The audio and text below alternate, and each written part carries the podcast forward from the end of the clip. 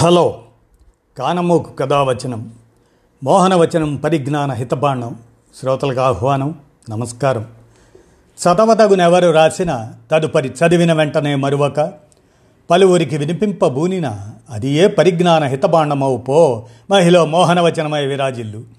పరిజ్ఞాన హితబాండం లక్ష్యం ప్రతివారీ సమాచార హక్కు ఆస్ఫూర్తితోనే ఇప్పుడు ఇఫ్టు ప్రసాద్ విరచిత విశ్లేషణాంశంగా విలీనవాదం విద్రోహవాదం విమోచనవాదములు వాటి గురించినటువంటి సమాచారాన్ని జ్ఞాన సమాచారాన్ని మీ కానమోకు కథ వచ్చిన శ్రోతలకు మీ కానమోకు స్వరంలో ఇప్పుడు వినిపిస్తాను.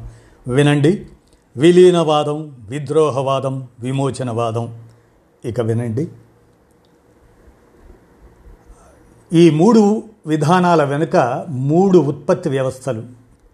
ఒకటి విలీనవాదం పార్లమెంటరీ ప్రజాస్వామ్యానిది విద్రోహవాదం జనతా ప్రజాస్వామ్యానిది విమోచనవాదం పాసిజానిది ప్రియమైన మిత్రులారా ఇండియన్ యూనియన్లో సెప్టెంబర్ పదిహేడు పంతొమ్మిది వందల నలభై ఎనిమిదిన నిజాం సంస్థానం చేరింది. అది చేరిందంటే వాస్తవికతకు అర్థం పట్టదు. నిజానికి అది బలప్రయోగంతో చేర్చబడింది. అది జరిగి నేటికి అనగా సెప్టెంబర్ పదిహేడు ఇరవై ఇరవై రెండు నాటికి సరిగ్గా డెబ్భై నాలుగేళ్ళు ఈ సెప్టెంబర్ పదిహేడు నాటి పరిణామంపై భిన్నమైన మూడు వాదాలు ఉన్నాయి. వాటిని ఇప్పుడు మనం విశ్లేషించుకొని విందాం. ఈ మూడింటి ముందు వి అక్షరం ఉండటం విశేషం. విలీనవాదం విద్రోహవాదం విమోచనవాదం. ఈ మూడు నినాదాలకు ప్రాతినిధ్యం వహించే రాజకీయ పార్టీలు సంస్థలు ఉన్నాయి. వాటిని దృష్టిలో పెట్టుకొని ప్రధాన వాదోపవాదాలు జరిగే స్థితి ఉంది. దానికంటే వాటి వెనుక దాగిన వివిధ రాజకీయ విధానాల ఆధారంగా చర్చించడం సమగ్రమైంది. అంతకంటే మించి అవి ప్రాతినిధ్యం వహించే ఆయా ఉత్పత్తి విధానాలపై చర్చిస్తే ఇంకా సమగ్రంగా ఉంటుంది. ఏకకాలంలో ఒకవైపు ఫ్యూడలిజం మరోవైపు క్యాపిటలిజం ఇంకోవైపు సోషలిజం అనే మూడు భిన్న సామాజిక వ్యవస్థల రాజకీయ స్రవంతుల మధ్య సంఘర్షణలకు పొందికలకు ఆనాటి తెలంగాణ ఆలంబనంగా మారడం విశేషం. ఈ మూడు భిన్నమైన సామాజిక రాజకీయ ఆర్థిక వ్యవస్థలకు ప్రాతినిధ్యం వహిస్తున్న రాజకీయ శక్తులకి నాటి తెలంగాణ ఆలంబనగా మారింది.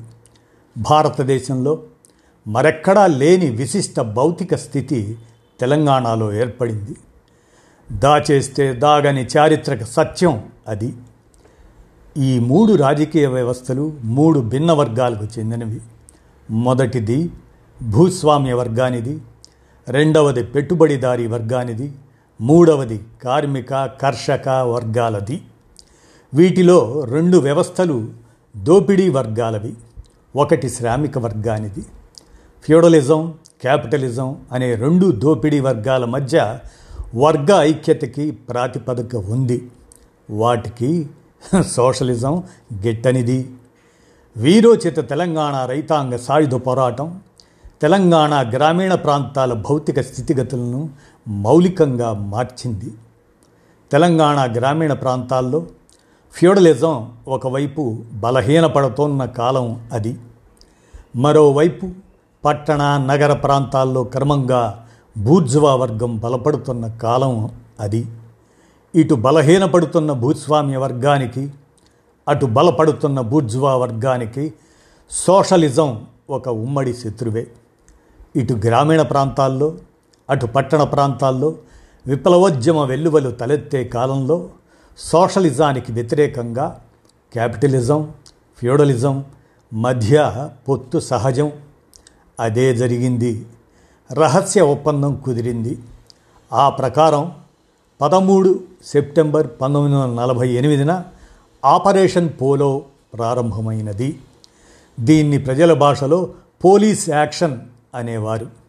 నాలుగు రోజులకు అదే సెప్టెంబర్ పదిహేడు పంతొమ్మిది వందల నలభై ఎనిమిదిన సోకాల్డ్ విలీనానికి దారితీసింది బ్రిటిష్ కామన్వెల్త్లో కొనసాగే ప్రాతిపదికన అధికారం చేపట్టిన స్వదేశీ పాలక వర్గాలకి అప్పుడే దేశం విడిచి వెళ్ళిన విదేశీ పాలక వర్గాలకి మధ్య భౌతిక ఎడబాటు జరిగినా ఆర్థిక రాజకీయ రంగాల్లో పొత్తు రద్దు కాలేదు అది మరో కొత్త పొత్తుకు దారితీసింది నిన్నటి ఫ్యూడలిజం నేటి క్యాపిటలిజం కలిసి రేపటి సోషలిజం గొంతు పిసగడానికి ఆనాడు కుట్ర పన్నాయి.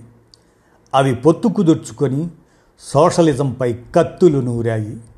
ఆ పొత్తును కుదర్చడంలో ప్రపంచవ్యాప్తంగా చాలా అనుభవ దక్షతలు గల విదేశీ సామ్రాజ్యవాద శక్తుల నేతృత్వం దొరకటం యాదృచ్ఛికం కాదు. గత ఫ్యూడలిజానికి పార్లమెంటరీ వ్యవస్థతో పని లేదు. క్యాపిటలిస్ట్ వ్యవస్థకి దాని అవసరం బలంగా ఉంది. సోషలిజం నాటి నిర్దిష్ట స్థితిగతుల్లో జనతా ప్రజాస్వామ్య వ్యవస్థను తన తక్షణ లక్ష్యంగా ఎంచుకుంది.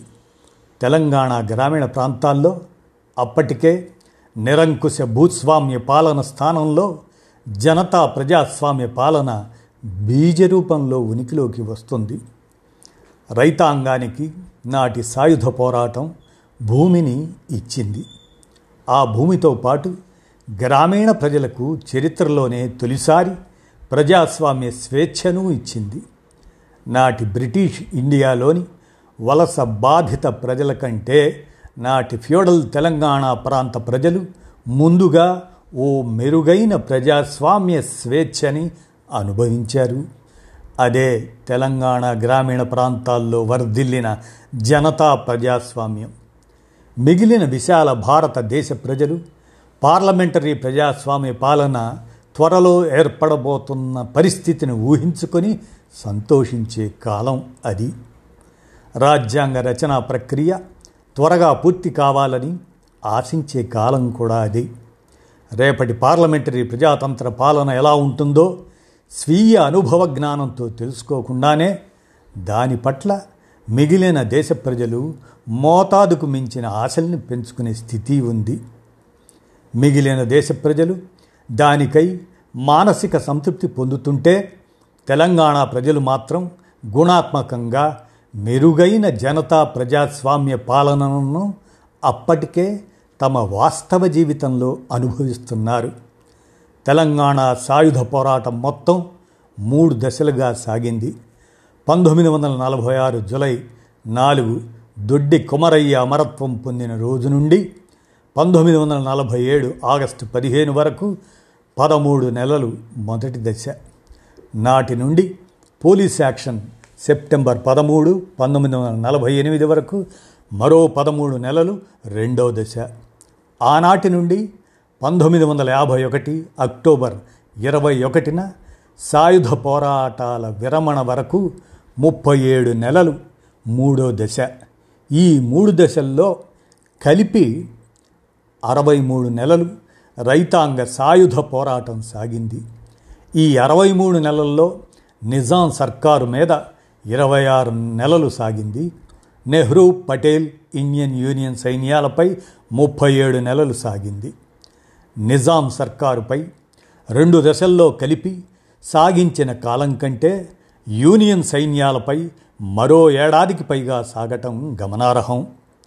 మూడు దశల సాయుధ పోరాటంలో ముఖ్యంగా గ్రామీణ ప్రాంతాల్లో తెలంగాణలో జనతా ప్రజాస్వామ్య పాలన రూపుదిద్దుకున్న క్రమం ఎలా సాగిందో వినండి. మొదటి దశలో ఫ్యూడల్ జమీందారులు దొరలు ప్రధానంగా తమ స్వంత గ్రామాల్లోనే ఉన్నారు. గడీల్లో ఉంటూ పోలీస్ రజాకార్ల ద్వారా ప్రజలపై టెర్రర్ సాగిస్తూ పెత్తనం సాగించారు. ఆ దశలో కమ్యూనిస్టు గెరిల్లా దళాలది సాపేక్షికంగా రణ రక్షణ స్థితి డిఫెన్స్ కాగా ఫ్యూడల్ దొరలది దాడి స్థితి అఫెన్సివ్ స్టేజ్ ఇలా ఉండేది. చివరి నెలలో పరిస్థితి కొంత మారింది. ప్రజలు అఫెన్సివ్ స్థితిలోకి వచ్చే క్రమం ఏర్పడసాగింది. దున్నేవాడికే భూమి ఇంకా పోరాట నినాదంగా ఉంది. అది ఆచరణాత్మక ప్రక్రియగా అప్పటికింకా మారలేదు. చివరి నెలల్లో భూస్వాధీన ప్రక్రియ బలపడుతూ వచ్చింది. అప్పటికింకా జనతా ప్రజాస్వామ్య పాలన ఉనికిలోకి రాలేదు. అదే సమయంలో విప్లవ వెల్లువ ప్రాంతాల్లో జనతా ప్రజాస్వామ్య గాలులు వీయసాగాయి. పగలు ఫ్యూడల్ పాలన రాత్రి జనతా ప్రజాతంత్ర పాలన అలా రెండు చొప్పున ద్వంద్వ పాలన సాగిన ప్రాంతాలు సైతం ఉన్నాయి. జనతా ప్రజాస్వామ్య పాలన ప్రజల అనుభవంలోకి వస్తున్న క్రమం అది. రెండో దశలో ఫ్యూడల్ దొరలు హైదరాబాదుకు పారిపోయారు. కోటలు గడియల్ని ప్రజల స్వాధీనం చేసుకున్నారు. సాయుధ దళాలు గుట్టల వంటి అజ్ఞాత స్థలాల నుండి ప్రజల మధ్యకి వచ్చాయి. భూ స్వాధీన దశ ముగిసి భూ పంపిణీ దశ ప్రవేశించింది. ఆ భూముల పంపిణీతో పాటు జనతా ప్రజాతంత్ర పాలన దశకు చేరింది. మూడు వేలకి పైగా గ్రామరాజ్యాలు ఏర్పడ్డాయి. రేపటి జనతా ప్రజాతంత్ర రాజ్య వ్యవస్థ గ్రామాల్లో బీజ రూపంలో ఏర్పడింది. మూడో దశలో సాయుధ పోరాటం రక్షణ స్థితిలో పడింది. దళాలు ఊర్లతో పాటు గుట్టలు చేలు సైతం వదిలి అడవులకు చేరాయి. జమీందారులు హైదరాబాదు నుండి కొత్త టోపీలతో తిరిగి స్వంత పల్లెలకు చేరారు. అత్యంత రహస్య పార్టీ సర్క్యులర్ల ద్వారా పోరాట ప్రజలతో కలయికల్ని సాగిస్తూ గ్రామీణ ప్రాంతాల్లో జనతా ప్రజాతంత్ర సంస్కృతిని పార్టీ బ్రతికిస్తూ వచ్చింది. నిజానికి పార్లమెంటరీ ప్రజాస్వామ్యం అంటే రాజకీయ పరిభాషలో బూర్జువా ప్రజాస్వామ్యం. బూర్జువా ప్రజాస్వామ్యం జనతా ప్రజాస్వామ్యం మధ్య పోలిక లేదు. ఒకటి శ్రమదోపిడీ పాలన కాగా మరొకటి శ్రమజీవులను శ్రమజీవులే వర్గదృష్టితో పాలన సాగించుకునేది. చరిత్ర గర్భం ఎన్నో చేదు నిజాలను చెబుతుంది. చరిత్ర మీద రాజకీయ పార్టీలకు సంస్థలకు తమకు తోచిన స్వంత తీర్పులిచ్చే హక్కు లేదు. ఈ వాదనల గూర్చి నాటి తెలంగాణ ప్రజలు డెబ్భై ఏళ్ళ క్రితం గొప్ప విశిష్ట తీర్పు ఇచ్చారు. ఆ మట్టి మనుషులు ఇచ్చిన నాటి సమున్నత చారిత్రాత్మక తీర్పుని గౌరవిద్దాం.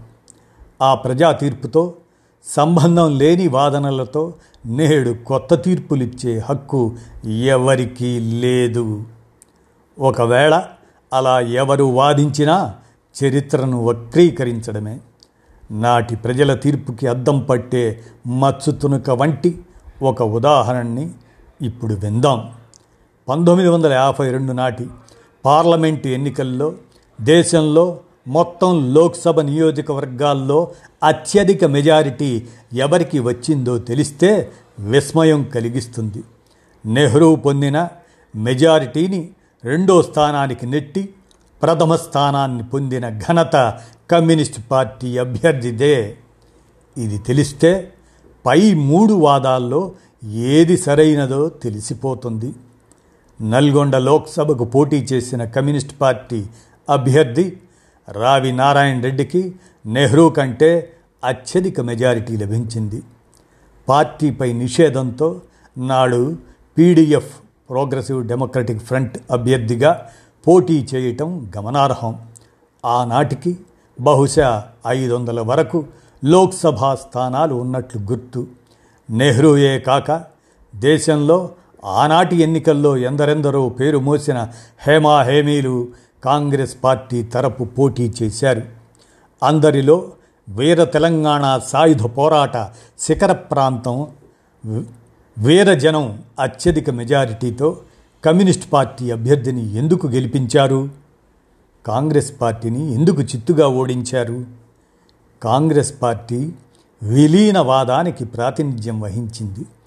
ఆనాటి కమ్యూనిస్ట్ పార్టీ ఆనాటి కాంగ్రెస్ పార్టీని తెలంగాణ ప్రజలకు విద్రోహం చేసిన పార్టీగా విమర్శించింది. తెలంగాణలో పంతొమ్మిది వందల యాభై రెండు నాటి తొలి ఎన్నికలలో పోటీ అంశాల్లో విలీనవాదానికి విద్రోహవాదానికి మధ్య పోటీ కూడా ఒక అంశమే. ఆ పోటీలో విలీనవాదాన్ని నాటి తెలంగాణ ప్రజలు చిత్తు చిత్తుగా ఓడించారు.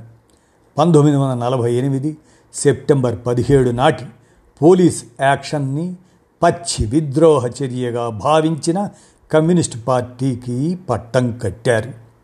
యూనియన్ సైన్యాల క్రూర దాడికి బలై ఘోర భంగపాటుకు గురై ప్రతి ఇంటా లాఠీ దెబ్బలు తిని ప్రతి వీధిలో ఒకరిద్దరిని ఏళ్ళ తరబడి నిర్బంధ శిబిరాలకు బలిపెట్టుకొని ప్రతి ఊరిలో ఒకరిద్దరు యోధుల్ని కోల్పోయి ఇల్లిల్లు శోకసముద్రంగా మార్చిన దారుణ విలీనం పట్ల తెలంగాణ ప్రజలు ధర్మాగ్రహంతో ఇచ్చిన విశిష్ట విలక్షణ వినూత్న చారిత్రక తీర్పు.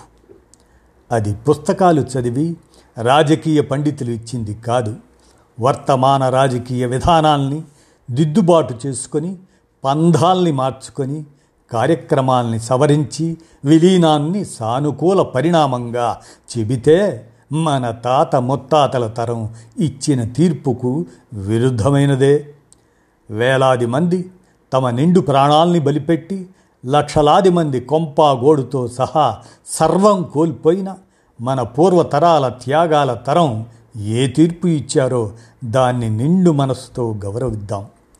అమరవీరుల స్మారక స్తూపాల సాక్షిగా గత వీర ధీర చరిత్రను సొంతం చేసుకుందాం.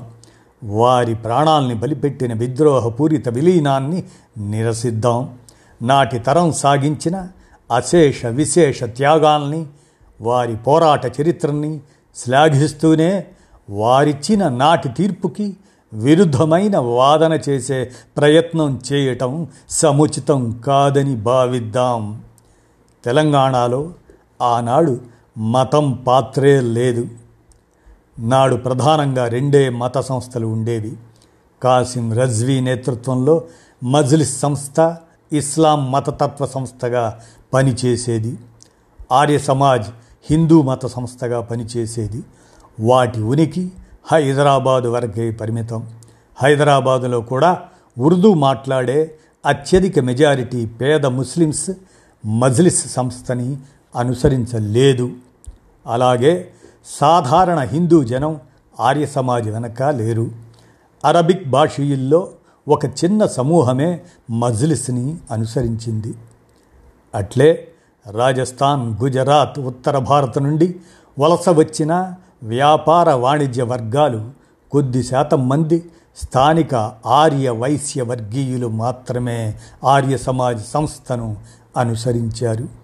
వాటిలో అతి కొద్ది సమూహాలు తప్ప హైదరాబాద్ నగర సామాన్య ప్రజలు సైతం మతాతీతంగా జీవనం సాగించిన చరిత్ర ఉంది. ఈరోజు విమోచనవాదం పేరిట హిందుత్వ శక్తులు చరిత్రను వక్రీకరించడం ఫాసిస్ట్ కుట్రలో భాగమే. పంతొమ్మిది వందల నలభై ఏడు నుంచి యాభై ఒకటి మధ్య అప్పుడు కానీ ఆ తర్వాత దశాబ్దాలలో కానీ విమోచనవాదం ఉనికిలో ఉంది. అది ఆ రోజుల్లో కోటి అబిట్స్ సెంటర్లలో మార్వాడి వంటి వర్తక వాణిజ్య ప్రముఖులకే పరిమితం. బాబరీ మసీద్ విధ్వంసం తర్వాతే అదో వాదనగా ముందుకు వస్తుంది. ఇది హిందుత్వతతో ముడిపడ్డ కార్పొరేట్ ఫాసిజం దేశంలో పెరిగే ప్రక్రియలో భాగం. నేటి దేశ పరిస్థితుల్లో తెలంగాణ ప్రజలకి ముమ్మాటికి ప్రధాన శత్రువు విమోచనవాదమే. కానీ చరిత్రలో పరస్పర విరుద్ధ శక్తుల మధ్య సంఘర్షణలో విమోచనావాదము విద్రోహవాదము పరస్పర వ్యతిరేక శత్రువర్గాలకు ప్రాతినిధ్యం వహించాయి.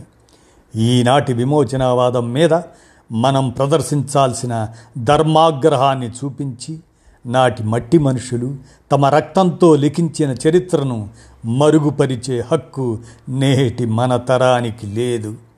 ఈ వెలుగులో నాటి విద్రోహ చరిత్రని ఎలుగెత్తి ఖండిద్దాం. విద్రోహవాద వ్యతిరేక నెత్తుటి జెండాపై ప్రతిన చేస్తూనే నేటి అతి ప్రమాదకర విమోచనావాదం. దానిపై ప్రధాన పోరాటం చేపట్టే కర్తవ్యానికి దీక్ష వహిద్దాం అని ఇఫ్టు ప్రసాద్ వారు విలీనవాదం విద్రోహవాదం విమోచనవాదంలు అనే వాటిపై విశ్లేషణాత్మకంగా రచించినటువంటి అంశాన్ని మీ కానమూకు కథావచనం శ్రోతలకు మీ కానమూకు స్వరంలో వినిపించాను. విన్నారుగా? ధన్యవాదాలు.